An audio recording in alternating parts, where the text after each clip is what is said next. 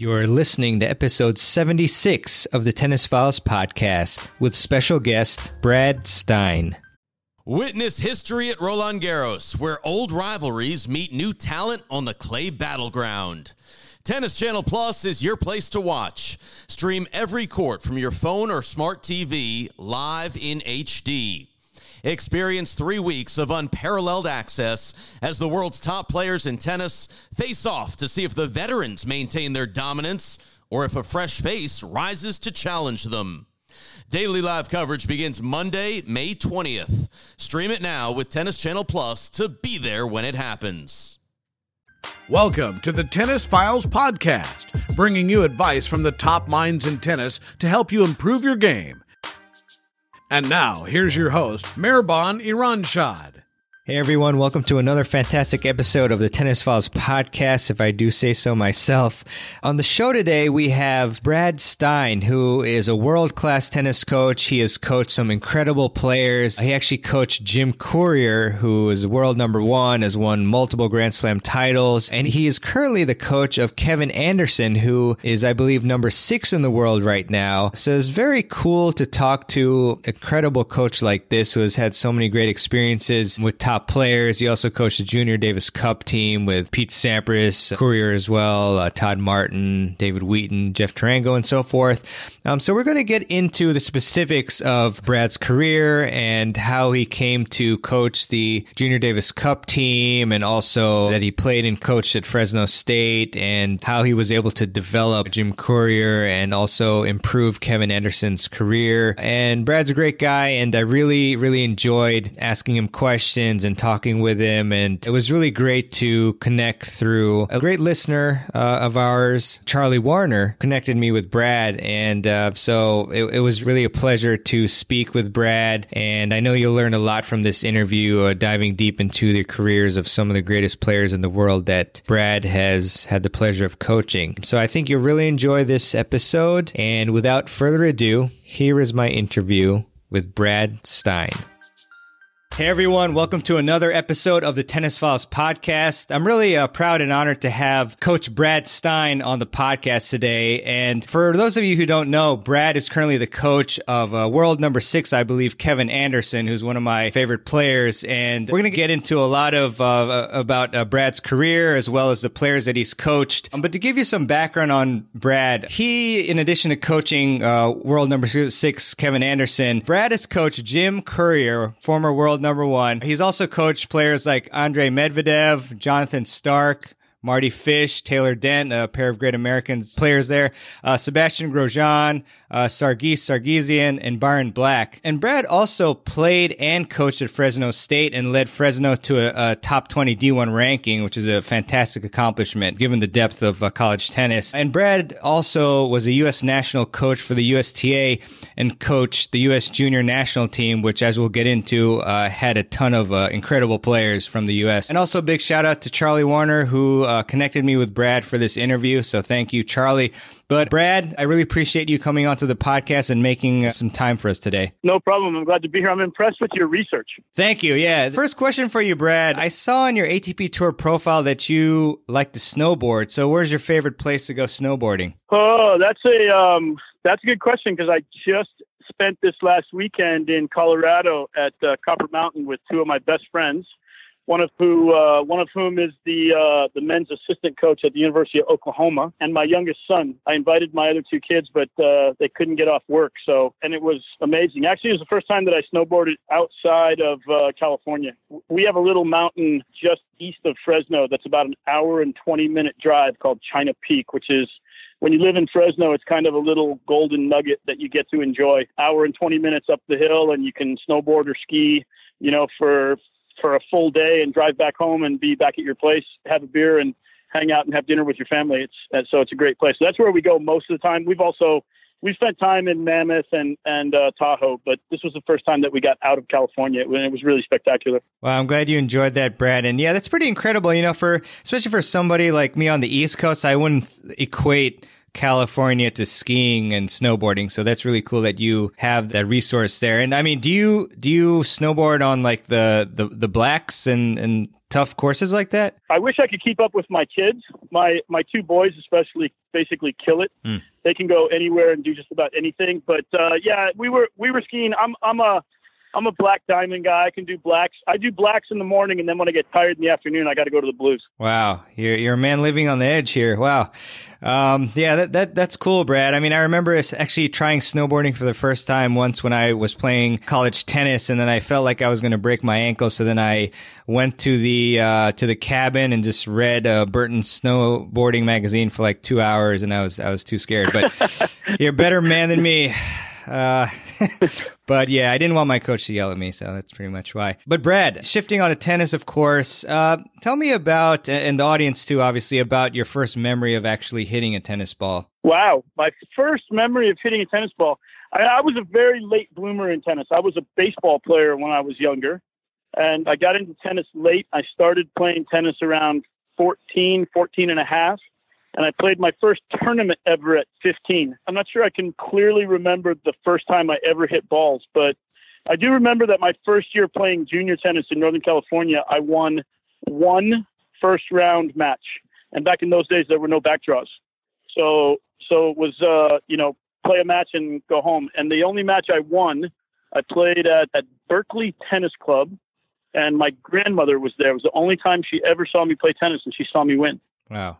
And and you're still in the game, Brad. That's ama- an amazing testament to how much you love tennis. That's incredible. So I mean, yeah. So you know, building on that, I mean, you obviously faced so many uh, tough losses there as uh, when you first started. So what kept you in the game? Um, you know, I, I, I really enjoyed I really enjoyed the individuality of it uh, early on. You know, and and uh, I I made I made pretty fast progress. I, I was never a great junior player. I mean, to be honest with you, I wasn't I wasn't by any means a great collegiate player. But I, I got good instruction when I was younger. I, I, mechanically, technically, I actually played pretty well. I, I would like to think, and and I had a, I had a good, I had a pretty good mind for the game. I, I, I feel like I feel like where I really, really made some enormous progress, you know, as a player, and then and then also translated that later on to coaching was during my junior college time. Back when I was playing junior college tennis, junior college was very, very good. I played at a school in in uh, Redwood City called uh, Cañada Junior College. It's about eight or ten miles north of Stanford. And uh, at the same time that I was playing there, just to give a kind of perspective, Brad Gilbert was playing at Foothill Junior College, which was about 20, 25 miles south of where we were. They were our main rivals. But junior college tennis at that time was very, very strong. And we were lucky to have a phenomenal coach, a guy named Rich Anderson, who at that time was coaching both a men's and a women's player that were both in the top 100. I think uh, the guy that he was coaching, Erik Van Dillen, was top 50 at the, at the time when, when he was there or when I was there at the school. And Rich was a phenomenal technician of the game and also tactician of the game. And I feel like I really, really, really grew a lot during the, that time that I was there with him. And, and I, I, still stay in touch with Rich a little bit. And he's still someone that I consider some of the concepts and, and uh, things that I do as a coach are, are still based on things that I learned from Rich back in those days. Uh, that's wonderful stuff, Brad. I appreciate that. And so, uh, you know, you mentioned obviously that you that you grew a lot while you know in in college at Fresno. So, can you kind of expound upon that and maybe give us a couple things that, or the the biggest thing that helped you, you know, during college that that you learned from your coach? I mean, for me, for me, the things that I got out of that were were more. Um, there were some some definite technical things footwork things, setups to the ball, uh, you know, being able to generate and, and, create more power and how you were hitting the ball, looking for those kind of things, the technical aspects of the, of swing. Because again, like I said, Rich was Rich was just a phenomenal technician when it came to teaching the game, and so I, I felt like I really improved. I really improved in those areas a lot. Became a much more offensive, much more aggressive player, and and started recognizing more patterns of play on the court. And so tactically, I improved a lot also. And then, you know, as anybody that played collegiate tennis knows, I mean, it's it's uh, kind of trial by fire. You, you, play so many matches, and back in those days, we weren't limited to the number of uh, of matches that we could play by the NCAA. So we were playing a ton, and uh, you, you just you know you just got better. You got better through competing. Yeah, that makes a lot of sense, Brad. And so, obviously, you went from playing at Fresno to then later coaching. I mean, did you notice any big things that changed, you know, from when you were playing to when you're coaching? The biggest thing for me was that, you know, I, I started very early uh, coaching. I was the head coach at Fresno State at 26 years of age. And I had guys on my team that were only three years younger than me. So for me, the, the biggest thing was was creating an atmosphere of respect between the players and the coach. And I feel like when I first started out, because I kind of was forced to because of my age, I had to be I had to be pretty disciplined with the guys. I was I was a bit of a disciplinarian as a coach, and and was pretty demanding with the guys in relationship to their conduct and their their attitudes and their presentation on the court, and, and how they dealt with me and how I dealt with them. Gotcha. That that's. Uh, I mean, that's obviously very important. And to step back a little bit before Fresno, I was curious too. You know, I mean, it's not easy to become a coach. You know, at a a D one school. So, can you talk to uh, talk about your career after you graduated from from uh, college, and then how you got into you know where you coach, and then how you eventually got the job at Fresno? I was very lucky. Honestly, I was very lucky at that time. I, I spent three years as the assistant coach at Fresno State and you know obviously had played at Fresno State and within our conference in Fresno, Greg Patton, General Patton we call him, was the coach at UC Irvine at that time and, and Greg was a bit of a legend and he had really good teams at Irvine. They were pretty consistently in the top 15, sometimes top 10 in the nation. So Greg knew me and saw me as a player when I was at Fresno State and you know, I wasn't I wasn't the greatest player, but I was a pretty tenacious player, and, and I, I think that that stuck out in his mind. And then when I became the assistant coach at Fresno State, Greg and I got a chance to communicate and get to know each other a little bit better. And Greg was the Greg became the head coach for the U.S. Junior National Team, which back in those days was called the Junior Davis Cup team. And he contacted me and basically sold me on the idea of of becoming his assistant for that program. And that's really that's really the, the biggest decision that I made in my life because it it put me in contact with, with Jim Courier and the entire generation of guys that played during that time. Pete Sampras, Michael Chang, Todd Martin, Jonathan Stark, Jared Palmer, Jeff Tarango, can name it's a who's who of American tennis players from, from that generation that basically all made the top 100. And it, Greg really put me in a position to develop relationship with, relationships with those guys and, and, um, and be able to work with them. And that was really the the main thing that that carried over and put me in a position to be able to coach Jim later on was because we had developed that relationship through the Junior Davis Cup team. Yeah, just like you said, incredible connections. Uh, it's kind of the ripple effect from from making that choice and getting that opportunity, which is uh, incredible. And obviously, as you mentioned, I mean, you you had on the U.S. Junior National Team Courier, not Connors, Courier, uh, Sampras, Washington, Martin, Stark, uh, Palmer, Wheaton, and Tarango. I think I might have got most of them at least. But when you were coaching them, did you think that they would all become such great players and all reach the top 100? You know, it's hard. It's hard to it's hard to make that prediction. I think that it's mm-hmm it's such a it's such a difficult road to to actually make it to the top hundred. And you know, a number of those guys went in different directions. Jim and Pete and Chang all turned pro before going to college. The rest of those guys all went to college for at least a year or two, if not more. And so for them to have taken different paths and different roads, but all have still ended up in the top hundred was was pretty amazing. It's pretty amazing generation. I was very very lucky to get to be associated with with that generation and those guys and get to know all those guys really closely and then get to coach some of them, you know, later on on the tour. I, you know, I, I mean, if, if you had asked me in the moment, you know, back then of the guys that were there, who was going to make top 100, I wouldn't have predicted that every single one of those guys was going to make top 100. I, I always think it's funny because one of the guys that we didn't mention that was in that group was Al Parker, who at that time, Al Parker was the most dominant player in, in American junior tennis. And I, I thought Al Parker was going to be a shoe in to make the top 100. And and uh, he never he never did at all. He was a great college player at the University of Georgia, and and you know has gone on and, and been a really successful business person afterwards. But but I really thought that he was a guy that would would make top hundred for sure. So it's just hard to say at that level. You know, when the guys are in the juniors, just like the kids that we have now. My association with the USTA the last few years before I started working with Kevin, you know, as good as the kids are, it's really hard to say that someone is going to be an absolute for sure guy in the top hundred. Yeah, yeah, it makes a lot of sense. And uh, just to use Al Parker as a test case, you, are there any particular reasons why? Because I haven't followed his career closely or anything, but any particular reasons why you think he didn't make the top 100? I mean, it's hard to say. I think I think that he, you know, he's a Georgia guy who went to the University of Georgia. He played number one at Georgia, and I think that you know his his game was really mature when he first went to college, and and um, he was he was dominating junior tennis. He was one of the most dominant guys in collegiate tennis through his four years there. And, and I think that he just didn't really develop the rest of his game as much. You know, he kind of he kind of finished playing pretty much the same game that he that he entered college with. So, so maybe that's you know maybe that's what kind of held him back.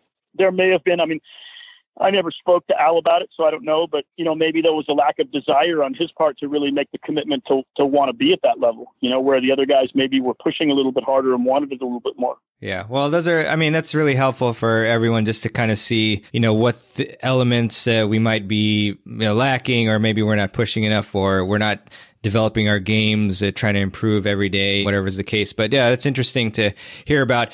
And so a couple of questions about the group, a couple more anyways. I was curious to get your take on who, you know, when you're working with them out of this uh, Junior Davis Cup team or Junior uh, National team, who had the most talent, do you think? And then who worked the hardest? Man, that's a tough question. Well, I mean, the most talented guy, it, it's going to be pretty, you know, simple to say probably was Pete. Pete was the guy that was coming up and he was playing up in his age groups and he wasn't dominating. It was it was funny because in the juniors, you know, if you look back, I don't think Pete never won a national title in, in juniors.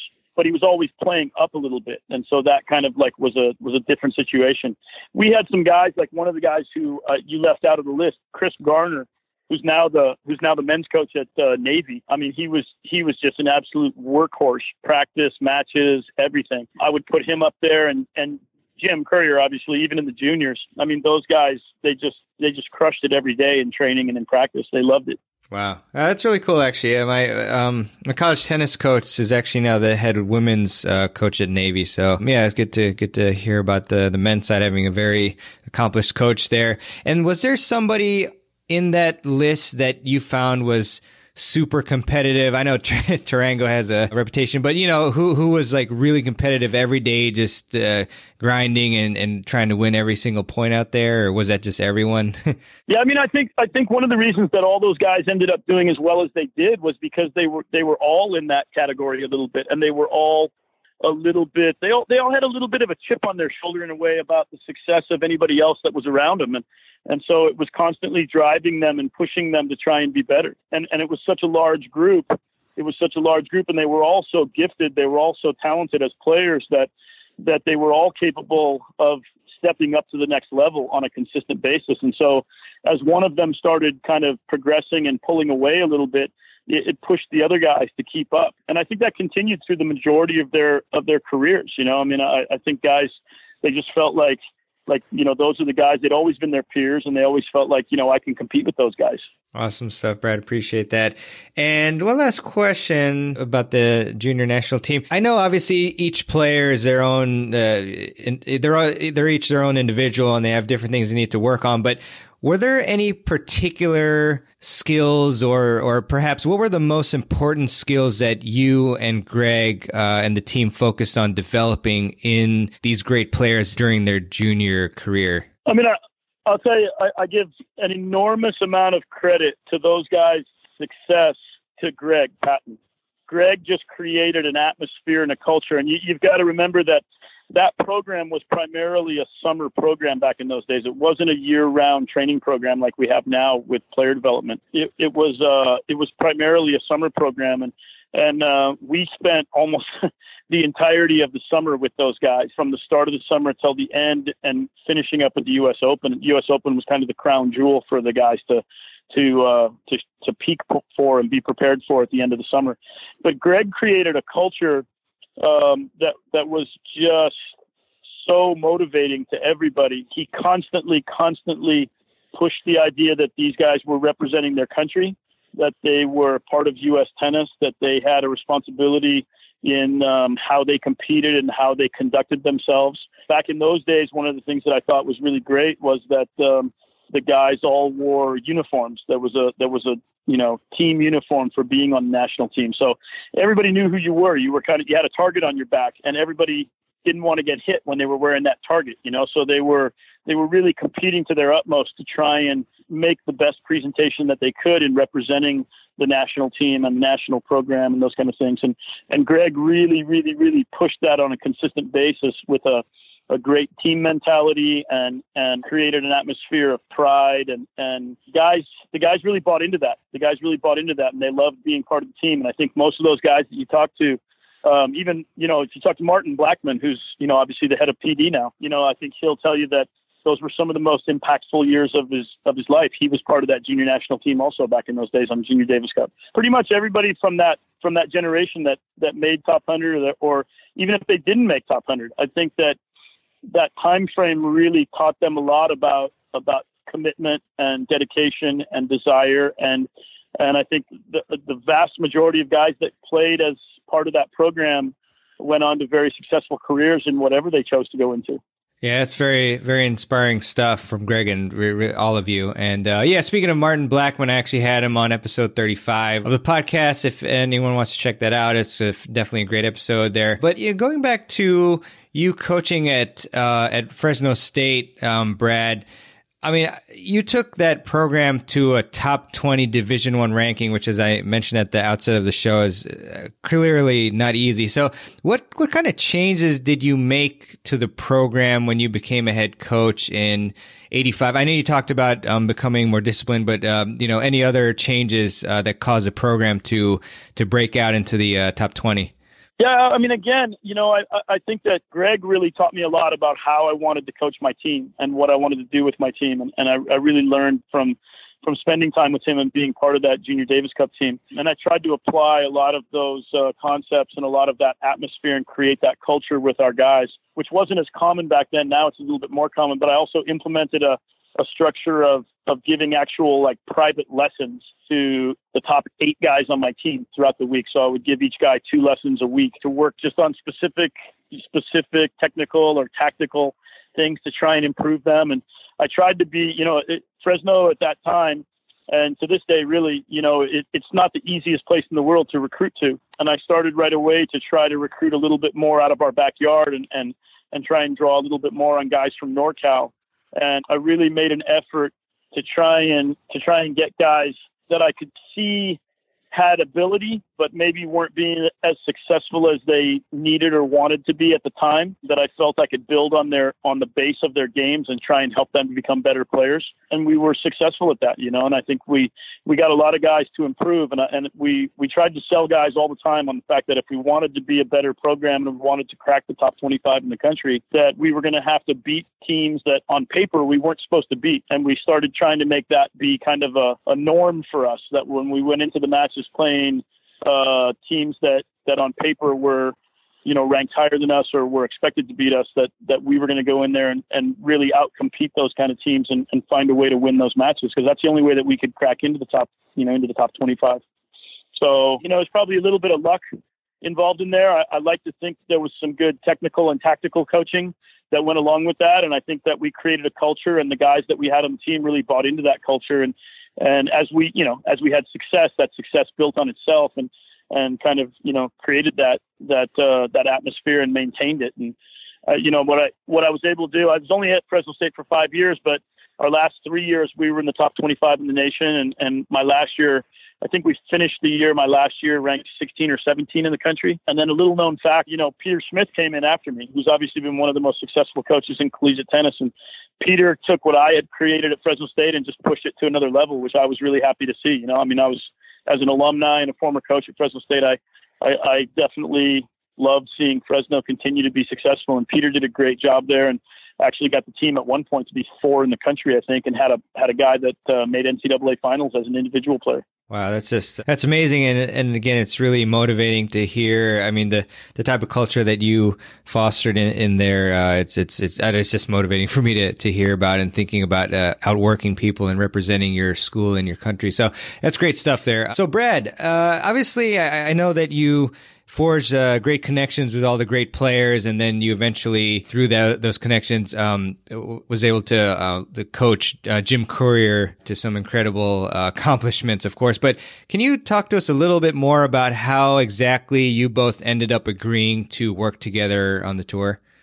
Yeah, what had happened, it, you know, it's kind of funny. There's, I had actually Pete Sampras's coach, uh, Pete Fisher, had contacted me about two years earlier or 18 months earlier before I started working with Jim or agreed to start working with Jim and had asked me about working with Pete. And being the genius that I am, I turned him down. And so I was, I had, I had kind of gotten a bump up in, in uh, my position with the USTA and I had gotten a raise at Fresno State and I felt pretty secure in what I was doing, and Pete was just starting out at that time, and I think he had maybe qualified for one event or something, you know, and and so you know, 18 months later or so, I got a phone call from Tom Gullikson, who at that time was the the head of men's tennis for player development, and um, he said that uh, Jim had made a coaching change and was going to start working with uh, Jose Higueras, and um, Jose wasn't really keen on the idea of traveling a ton, and they wanted someone that could work in association with Jose, but do most of the traveling.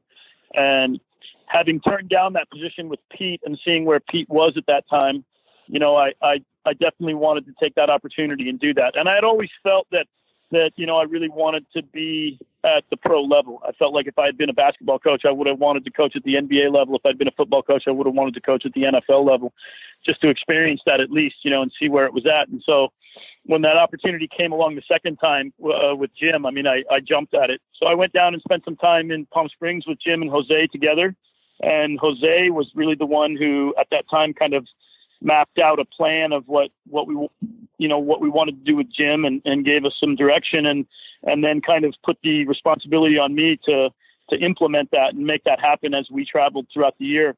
And you know we were we were obviously I was very motivated really excited to be part of that. Jose was uh, an amazing mentor for me at that point in my career just just helped me you know enormously to again improve my skills both technically, tactically, in understanding in understanding the game at the next level. I think I brought I think I brought to the table a little bit of that mentality that I had had coaching at Fresno State, um, coming fresh away from being a head coach in a collegiate program where you're a little bit more aut- autonomous in your decision making and what you what you get to do and how you plan things out made me be a little bit more willing to stand up to Jim and tell Jim what I wanted him to do. Uh, my demands on him from the standpoint of his uh, his attitude and his his conduct, I think were things that that um, actually helped him build character as a competitor and as a player, and and all those things combined, you know, we we were able to translate those into some really really amazing success.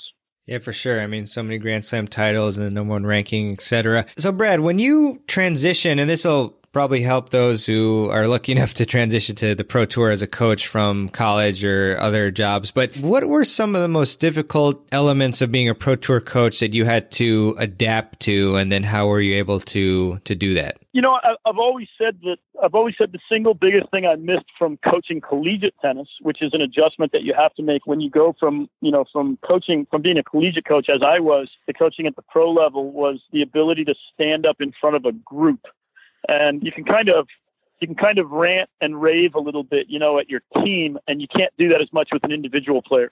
You lose that ability, um, and, and, so it's you're you can be pretty motivating. You can be pretty uh, extreme in how you present things to a team when you're speaking to a group and you just have to tone that down a little bit and it's a little bit different when you're speaking to an individual. And, and, that was for me that was probably the biggest change going into it right away. Like i said it was also one of the things i missed. I, I missed that i missed the, the enjoyment of standing in front of a group of guys that you knew were like-minded in striving for something to try and be the best they could be and being able to kind of motivate those guys and being able to to to give speeches in a way you know that you, you can't really you can't really stand in front of one guy and walk back and forth and scream and yell and go crazy a little bit. It's, it, you look like a goofball. It was definitely a little bit of a little bit of a different presentation from that standpoint and at the same time still trying to get across the same message you know to to create a culture and create an atmosphere within that player that gives them an opportunity to compete at their best. Yeah, that makes a lot of sense, Brad. Appreciate that. And so I'm just curious, um, as far as Jim, you know, what kind of personality uh, he had uh, specifically when training, and then what kind of approach did you take to maximize his abilities in practice sessions? Man, I don't want to throw Jim under the bus too much, but no, I'm just joking. um, Jim basically wanted to kill everybody that was on the court all the time. Uh, um, I mean, I'm, I'm, I'm saying that I'm saying that from the standpoint of you know when Jim had a Jim had a level of intensity and a level of commitment in in what he did on the in training and on the practice court, and it, and it carried over to the match court as well. But he did not want to waste a second or any single ball in what he was doing.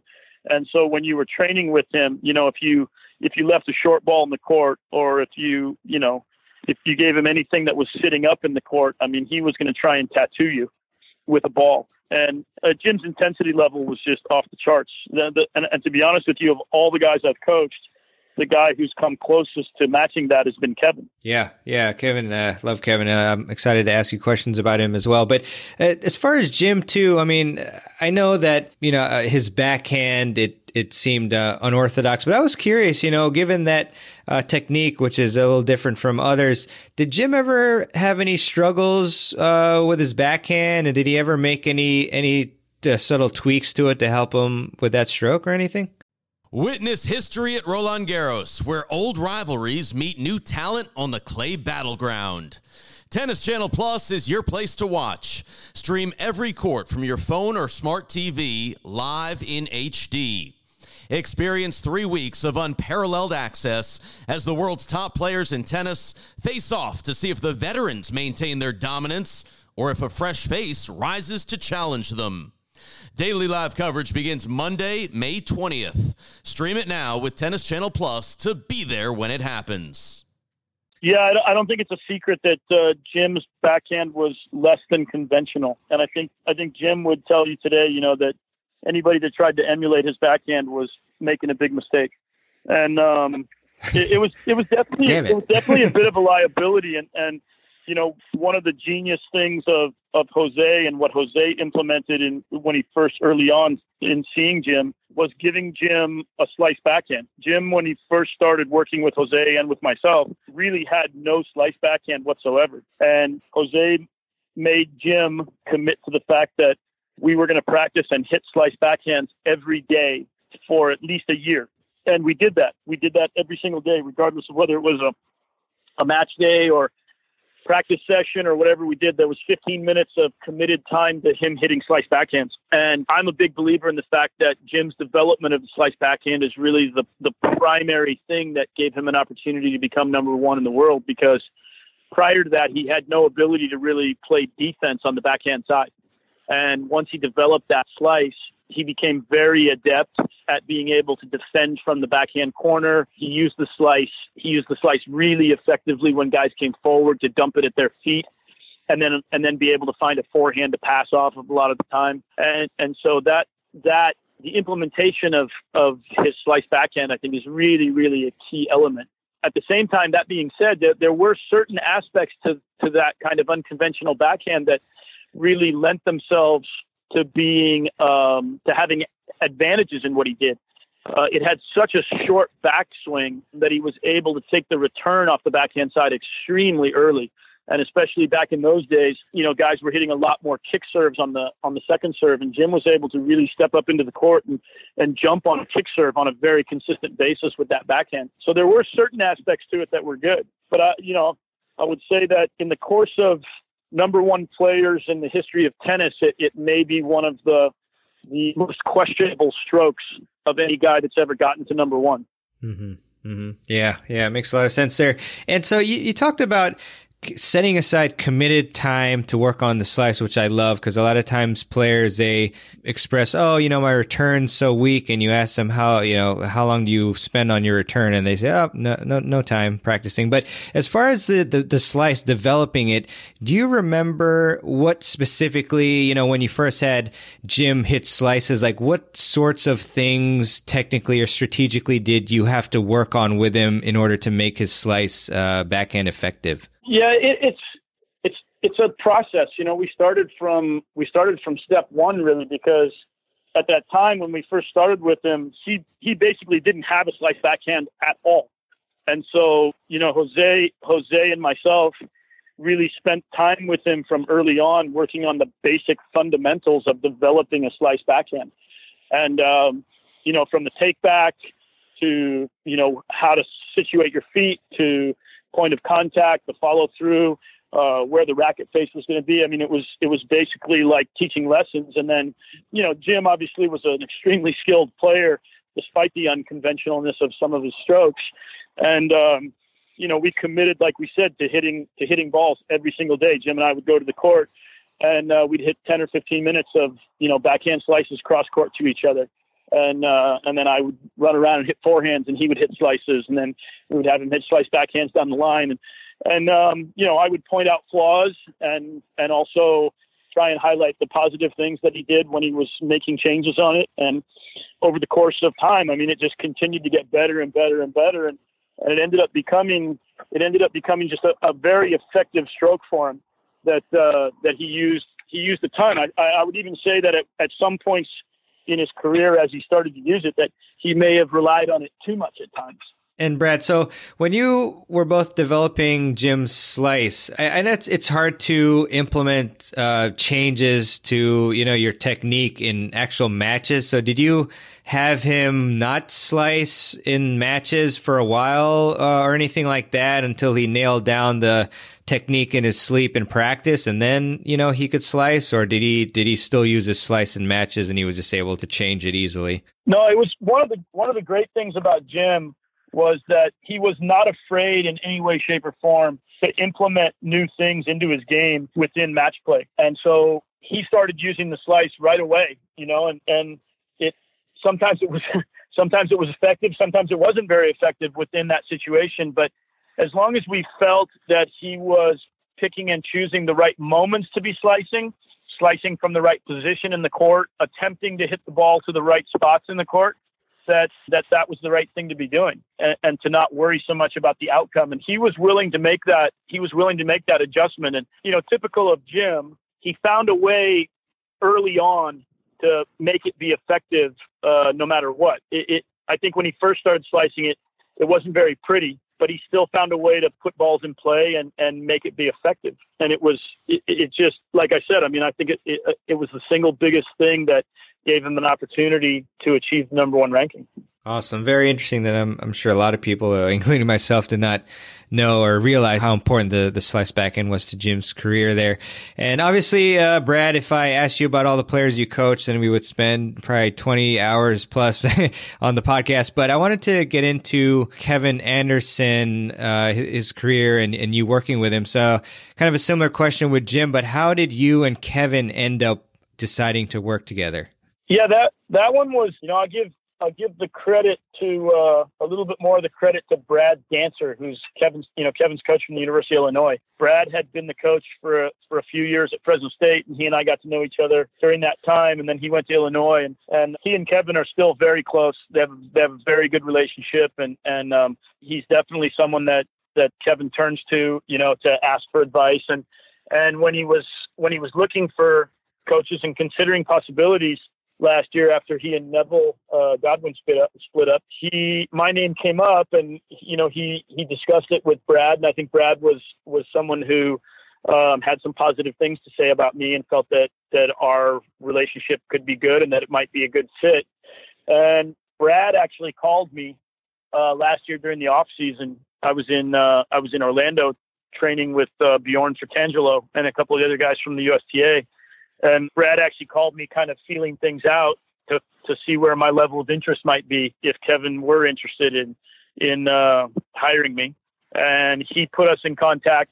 Kevin and I then had a few text exchanges, a couple of phone conversations, and um, and then that that resulted in me going down and spending a few days with him in uh, in Delray Beach, which was interesting because at the time Kevin Kevin keeps things pretty close to his vest, and and I really I finished a couple of days that we spent on court, and I really had no real feel for where he was at. And he actually uh, he called like two days later and and said that he felt like everything had been really really good on the court and fantastic. And I was kind of like, okay, wow. Well, I had no idea really where he was with with what his thinking was in that kind of situation and, and stuff. So at that point, we started kind of talking about you know the details of of what he was looking for and and all those kind of things, and got in touch with his agent kind of uh, hammered out contract details and stuff like that, and and made a commitment, and and then we started working together on a full time basis from from there, right after Christmas, really last year.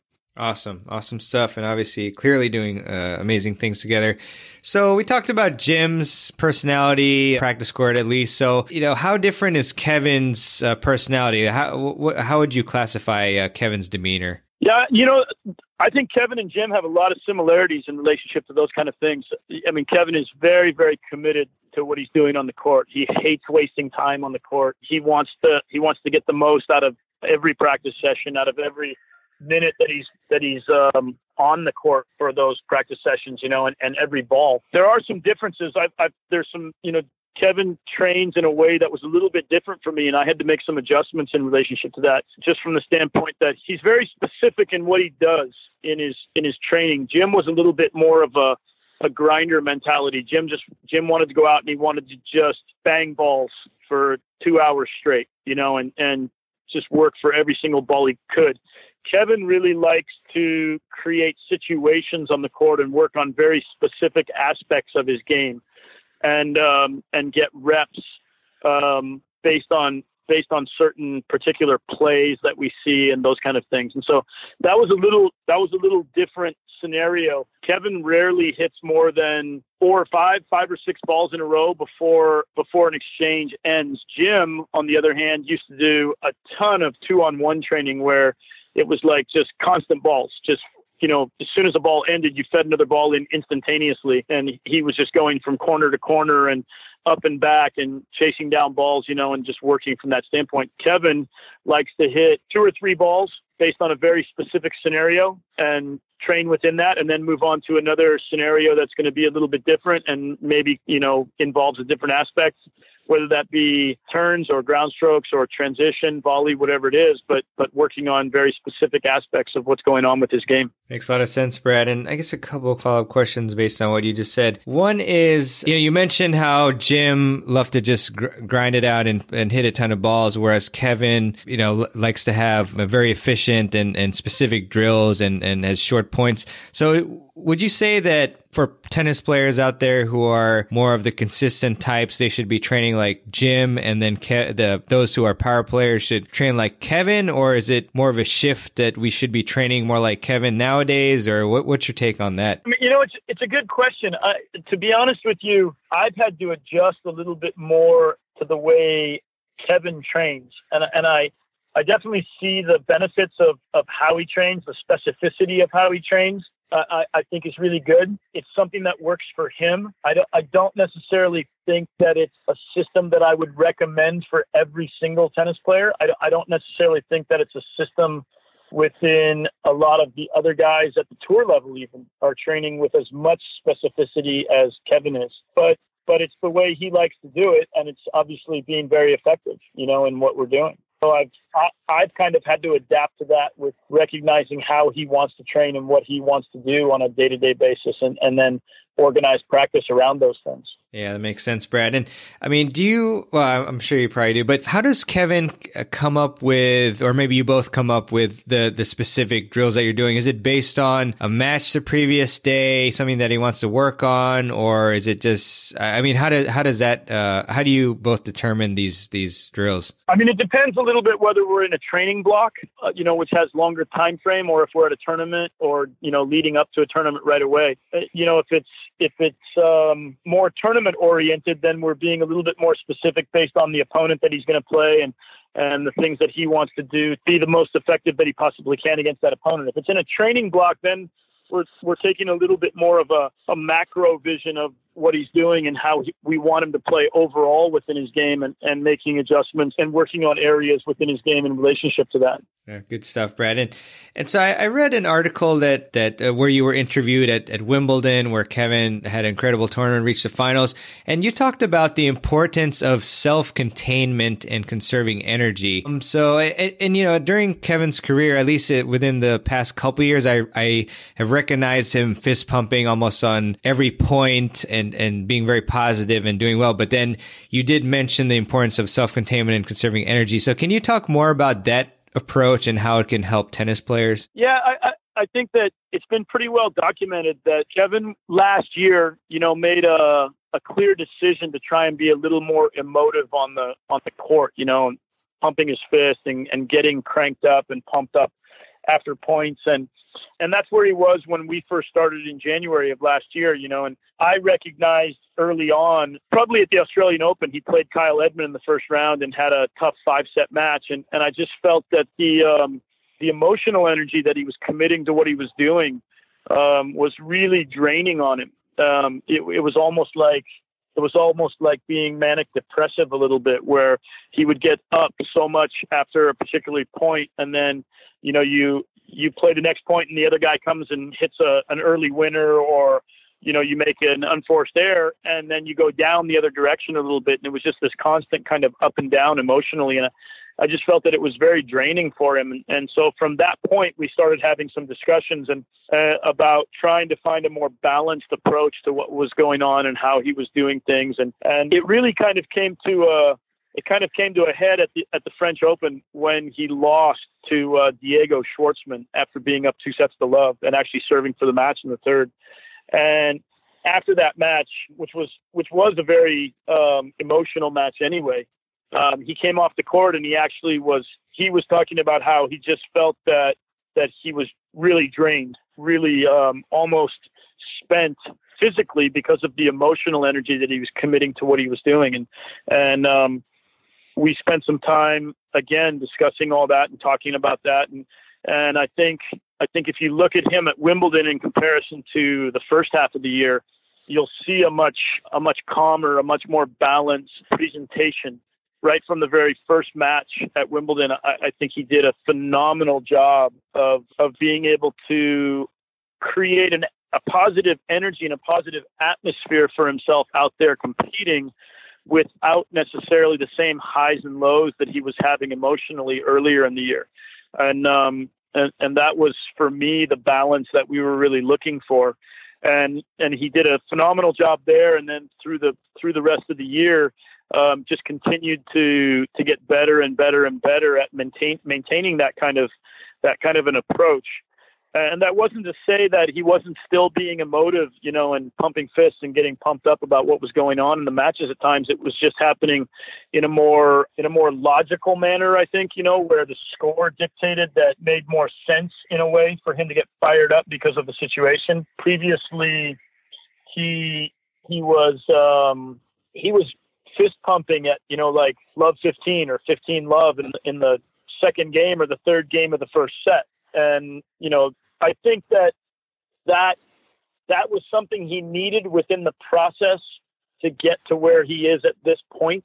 So not like that was a negative necessarily but it just got to the point where it became something that that he he needed to balance a little bit better. Yeah that makes a lot of sense kind of just you know, enforcing, reinforcing that he really that he believes in himself and everything. But then now he knows, you know, he that he has those skills, and now he just needs to kind of balance and keep his energy so that he can have more energy to play the best that he can. It's funny too because it reminds me of one of my teammates at a at college tennis tournament at American University, where John, my good buddy, he was playing and he was every single point it was fist pumping and saying come on and he was like up 2-1 against a, a good player and then he lost uh, 2 and 1 so clearly tired himself out as well. But as far as uh, you know in that article you mentioned substituting fist pumping with a stronger physical presence. So What's an example that maybe the listeners can can uh, can uh, act upon? You know, let's say instead of fist pumping and everything, what's an example of a stronger physical presence that we can use? Well, I think that one of the things that we, um, well, one of the things that that uh, Kevin Kevin's involved with another guy uh, who's based in Florida, where he is also Jay Bosworth, and Jay Jay had a Jay had a presentation of some of that information that I think was extremely important for Kevin, where he talked about the difference between um, celebrations and affirmations. Celebrations being, you know, you hit a good shot, you win a point, and you you pump your fist, and you know you potentially throw in a you know come on or something like that. And affirmations being leading into the to the next point uh, giving yourself a little slap on the leg or something else to say like, here we go, come on, let's let's get this point, let's get fired up here, you know, and and understanding and recognizing the difference between those celebrations and affirmations was an important thing. We took that information and we we tried to create a scenario where celebrations happened based on um, you know moments in the match where it where it just happened on a more uh, organic basis.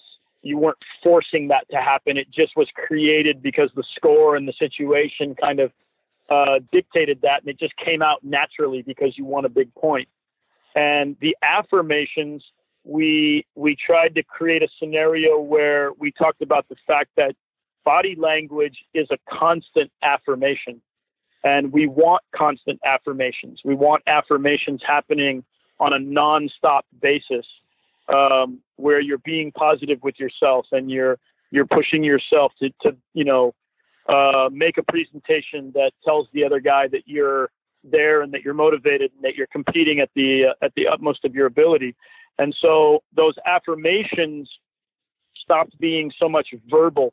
Kevin was being very verbal in his affirmations previously and sometimes his tone his tone and his affirmations were almost like him kind of getting on himself in a, in a bit of a negative way even though the affirmation is supposed to be a positive input to yourself. So we, we kind of translated those verbal affirmations to positive body language and making that body language and how he was carrying himself and how he was presenting himself with his body language on the court was an affirmation and is an affirmation for every single point. And I think that was a very significant thing that he that he started embracing, you know, towards the second half of the year. And it really it really clicked in for him and started being something that he understood and was really able to apply to what he was doing. Really appreciate that, Brad. And yeah, Kevin keeps climbing up the rankings, so clear, clearly is uh, working very well. I know we've been talking a while, Brad, but uh, I'll try to sneak in a couple more if uh, if you don't mind. But um, as far as Kevin's physical fitness, so I know we're, I, I, guess we're still in the off season. I don't know, but what has uh, Kevin been working on regarding his uh, physical fitness lately? you know, the the funny answer, it would be funny to to our to the guys on our team would be his his uh, swings, kettlebell swings. It, it's kind of funny. Kevin changed physios midway through the year, and um, and the guy who's come on board with us is a is a young guy named Daniel Pohl. He's a German guy, and I think Daniel's been a phenomenal addition to our team and to Kevin's fitness training. And and I think that the biggest change that he's made, and the and the, the changes that he's continuing to make, have been a much greater focus on his strength training. I would say that from the time that Daniel's come on board that Kevin is is a much stronger athlete than he was previously. And when you take a guy who's six foot eight and you can make him that much stronger, first of all, it's imposing for the other guys, but it's also important for Kev because, you know, at six foot eight, his stability and his his explosiveness in his first step are really key elements to to him being a better mover. And uh, and if Kevin's moving well with his with his wingspan, if he's then being, you know, really explosive in what he's doing with his footwork, he's pretty tough to deal with on the tennis court. And I think Daniel's done a great job in implementing more emphasis in those areas with with Kevin's game. Awesome stuff. Awesome stuff. Yeah, yeah. So I've had Alistair McCaw on the show a couple of times. I think he might have been Kevin's former physio who, correct me if I'm wrong though, who went to uh, Hyun Chung's team. But uh, yeah, that's really cool to to hear about the more recent uh, focus on on strength training. Um, very important for sure. Someone like Kevin, especially. And does Kevin have a morning routine? Uh, and if so, uh, what is that routine? If you know. I mean, he has he has a number of different routines. I don't know if I'm going to go into the specifics of that. I'll say this Kevin is a consummate professional. Sorry, Kevin is a consummate professional in what he does day in and day out. And he organizes pretty much everything he does on a daily basis around giving himself the best possible chance that he can perform at his best in practice and in playing matches. So, you know, his his diet, his nutrition, his uh, his rest and sleep, you know, how he takes care of his body at this point in his career, you know, at 32 years of age, you know, taking care of his body is a is really a key element to, to what he wants to do. That's also part of Daniel's responsibility because he's the physio. So, you know, Kevin spends a fair amount of time with Daniel, helping him and working with him. Sometimes doing a morning routine of activation and, and other type things to to kind of get him going and make sure that he's as prepared and ready as he can be to to play and practice or a match. Um, so there's a lot of different variations it kind of depends on where he is, you know, and what he's been doing leading up to those things. Level of stiffness, level of soreness, how much he's been training, what he's been doing. It it, it always varies. Uh, so, it, it, but he's he's really in tune with all that stuff for sure. Gotcha. Appreciate that insight there, Brad. So as far as Kevin, um, I mean, Kevin is an incredible uh, top, uh, pretty much top five player. What are Kevin's most important traits, uh, in your mind at least, that make Kevin a top uh, top player on the tour? Not a secret by anyone's. I mean, Kevin's one of the best servers on the tour. You know, with that as a, as kind of the keystone of his game, he becomes a very very difficult guy to to break. You know, if you if you can hold serve consistently at the men's level, you're going to have a chance to be competitive in the matches, and and so that puts him in a situation where he's he's competitive on a day to day basis with pretty much everyone. If Kevin serves well, he's he's going to be in a, in the matches most of the time. Then you you you're able to take that and translate that to greater freedom to to be a little bit more aggressive or a little bit more tactical at times with what you're doing on return games. You know, and and like most of the guys that are big servers, if if Kevin can get ahead in a set, it just puts an enormous amount of pressure on the other guys. You know, that's the that's the number one basis. You take that and then you combine that with the fact that technically and mechanically Kevin is really, really sound in what he does. He can stay with virtually anybody off the ground, um, and at the same time, he's he's got one of the biggest balls out there uh, off the ground from both the forehand and the backhand side. So he's he's taking time from the other guys most of the time, and and he creates a scenario where he's he's forcing guys to have to deal with what he's doing a lot of the time, and and so it's just he becomes a tough guy to he becomes a tough guy to beat under those scenarios. For sure, Brad. I mean, it, really amazes me every time I see Kevin play, and I've seen him a couple times at the City Open uh, near where I'm from. And his, his ground strokes, you know, just for a, a taller guy, just really, it's really amazing how good they are. So uh, it's great stuff. But Brad, what is next for for you and, and Kevin in uh, 2019? Well, in the immediate, immediate future, we're leaving right around Christmas. Kevin's starting out the year at an exhibition event in Abu Dhabi where you're you're guaranteed three matches. So he'll get three three good matches there to kind of like you know get himself in a competitive mode, and then we go from there to India. He's playing the uh, the tour event in uh, Pune, India, and then we go from there to Melbourne. We'll spend a week in Melbourne training prior to the to the start of the Australian Open, and then play and then play the Aussie Open. You know, and given the fact that he lost their first round last year, that's a big opportunity for Kev with points and and being able to kind of like solidify where he's at very early in the year. So obviously, like everybody is, we're hoping for some good success there. Awesome, yeah, and I'm sure he'll, he'll do great there. And uh, yeah, he's doing great things. And I heard about him and Kelsey having that pause for the cause uh, event, uh, which is really cool too. Just wanted to mention that. So one more question for you, Brad, and then my my classic question and the podcast after that. But what are three books that you would gift to a friend to help them play better tennis? Oh, three books. That's um that's an that's an easy one for me actually. The the number one book that I recommend for players, which is going to be kind of it's odd in a way, but it's really not, is a book called The Tao of Pooh. It's a book by an author by an author named Benjamin Hoff, H O F F. It's not a book about tennis.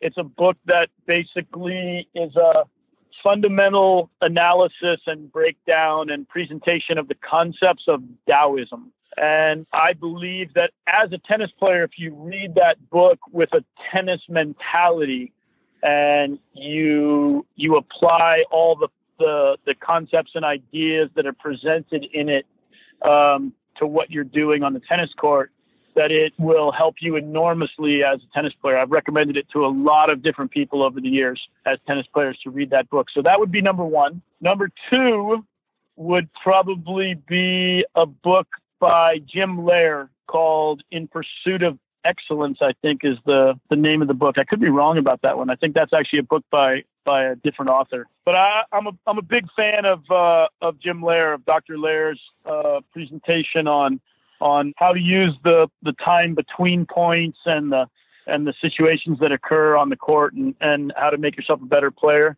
And the third one, third one would probably be again, it has nothing to do with the technical or the tactical aspects of tennis, but it's just my favorite book in relationship to tennis. And I do think that anybody that wants to be serious about the game and wants to be the best player they can possibly be should become a student of the game. And, and in becoming a student of the game, you should recognize and understand and know a lot about the history of the game. And this book is, in my opinion, the best book ever written about tennis It's called A Handful of Summers.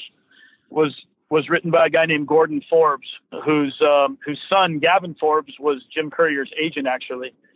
But it's a book about Gordon's experiences as a 18, 19 year old young South African traveling the world and playing the circuit uh, back in the days when Laver and Rosewall and uh, Lew Hoad and Emerson and those guys were playing. And it's just a great, it's a great read. It's an amazing book. Gives you a million names of guys that played back in those days, stories and anecdotes about things that went on with the players back in that time frame. And and I just think it's it's a book that anybody that that really loves the game should read. Awesome, really appreciate those book suggestions, Brad. I'll definitely check them out, and I encourage you to check them out as well. And I'll have links to all those books uh, on the show notes page at tennisfiles.com/slash seventy six. So, Brad, to to ask you your final question uh, of, of the episode, and it's been a fantastic one. What is one key tip that you can give our audience to help them improve their tennis games? Whew, I probably just said it. I probably just said it a second ago. Uh, you know, the the most important thing that I think anyone ever said to me, going back to the coach that I talked about a long time ago, early on, that, that I had as, as it was my junior college coach, Rich Anderson. He always said to us that if you want to be a great player, become a student of the game. And what that meant was to understand every possible aspect of the game that you can imagine, from the equipment, the history of the game, the, the technical aspects of of the game, you know, how to hit a forehand, how to hit a backhand volleys, transition, everything. To not leave anything unturned from that standpoint, you know, is to is to really become a student of the game. And that's something that I think I really embraced when I was there, and I think it's one of the reasons that I've become a successful coach over the years was because I, I feel like I've even at this point in my career that I I still feel like I have an open mind about learning things about the game because I still am a student of the game. I'm always open to new ideas and new concepts and, and want to keep learning and want to keep getting better. Wow. Uh, there's such amazing advice, incredible advice, and everyone needs to really rewind and, and listen to that again. Thank you, Brad, for that. And thank you also, Brad, for, I mean, spending a, a large chunk of your time today with us on the Tennis Files podcast. I really do appreciate it. And uh, I was, you know, really excited to learn that you you'd be willing to come onto the podcast, and I really enjoyed this interview with you. And I wish you and Kevin and, and your whole team nothing but the best moving forward. And I look forward to uh, you know rooting you all on in 2019 and beyond. And uh, wish you nothing but the best. Thanks so much, man. I really appreciate it. All right. I really hope you enjoyed that episode with Brad Stine on the Tennis Files podcast. Uh, again, Brad, big ups to you and thank you so much for taking time out of your day to speak with me. I really enjoyed it. And I'm sure the, the audience is really grateful that you shared your insights into coaching style and diving deep into the careers of some of the best players in the world. And I would really enjoy it if you would subscribe to the Tennis Files podcast. Uh, if you enjoyed this episode and the, all the other great episodes, uh, 75 of them before this one, by going to tennisfiles.com slash iTunes and subscribing there, hitting the subscribe button, or just subscribing through any of the podcast apps that you use to listen to the show. I would really appreciate that. And as I mentioned during the show, you can find all the links to that were mentioned during the show, including the excellent books that Brad suggested at tennisfiles.com slash 76. And again, best wishes to Brad and Kevin and the team in 2019. And I wish them nothing but the best. Finally, I'd like to leave you with a quote as I often do at the end of the show. And I'm going to be a bit of a copycat here and re-mention the quote that Brad just mentioned that he got from his coach, which is, if you want to be a great player, be a student of the game. Really love that quote. Thanks again for tuning in to yet another episode of the Tennis Files podcast. I think you'll be hearing this the day after Christmas if you get it downloaded to your podcast app immediately. Otherwise, probably a little later than that. Happy holidays, and I, I hope that you have a fantastic season, a holiday season with your family, and enjoy it and be grateful for all the things that we have in life, including tennis and great people to learn from. Thanks so much again for listening to the show today, and we'll see you on the next episode of the Tennis Files podcast. Take care, everyone. Thanks for listening to the Tennis Files podcast. For more tips to help you improve your tennis game, visit tennisfiles.com.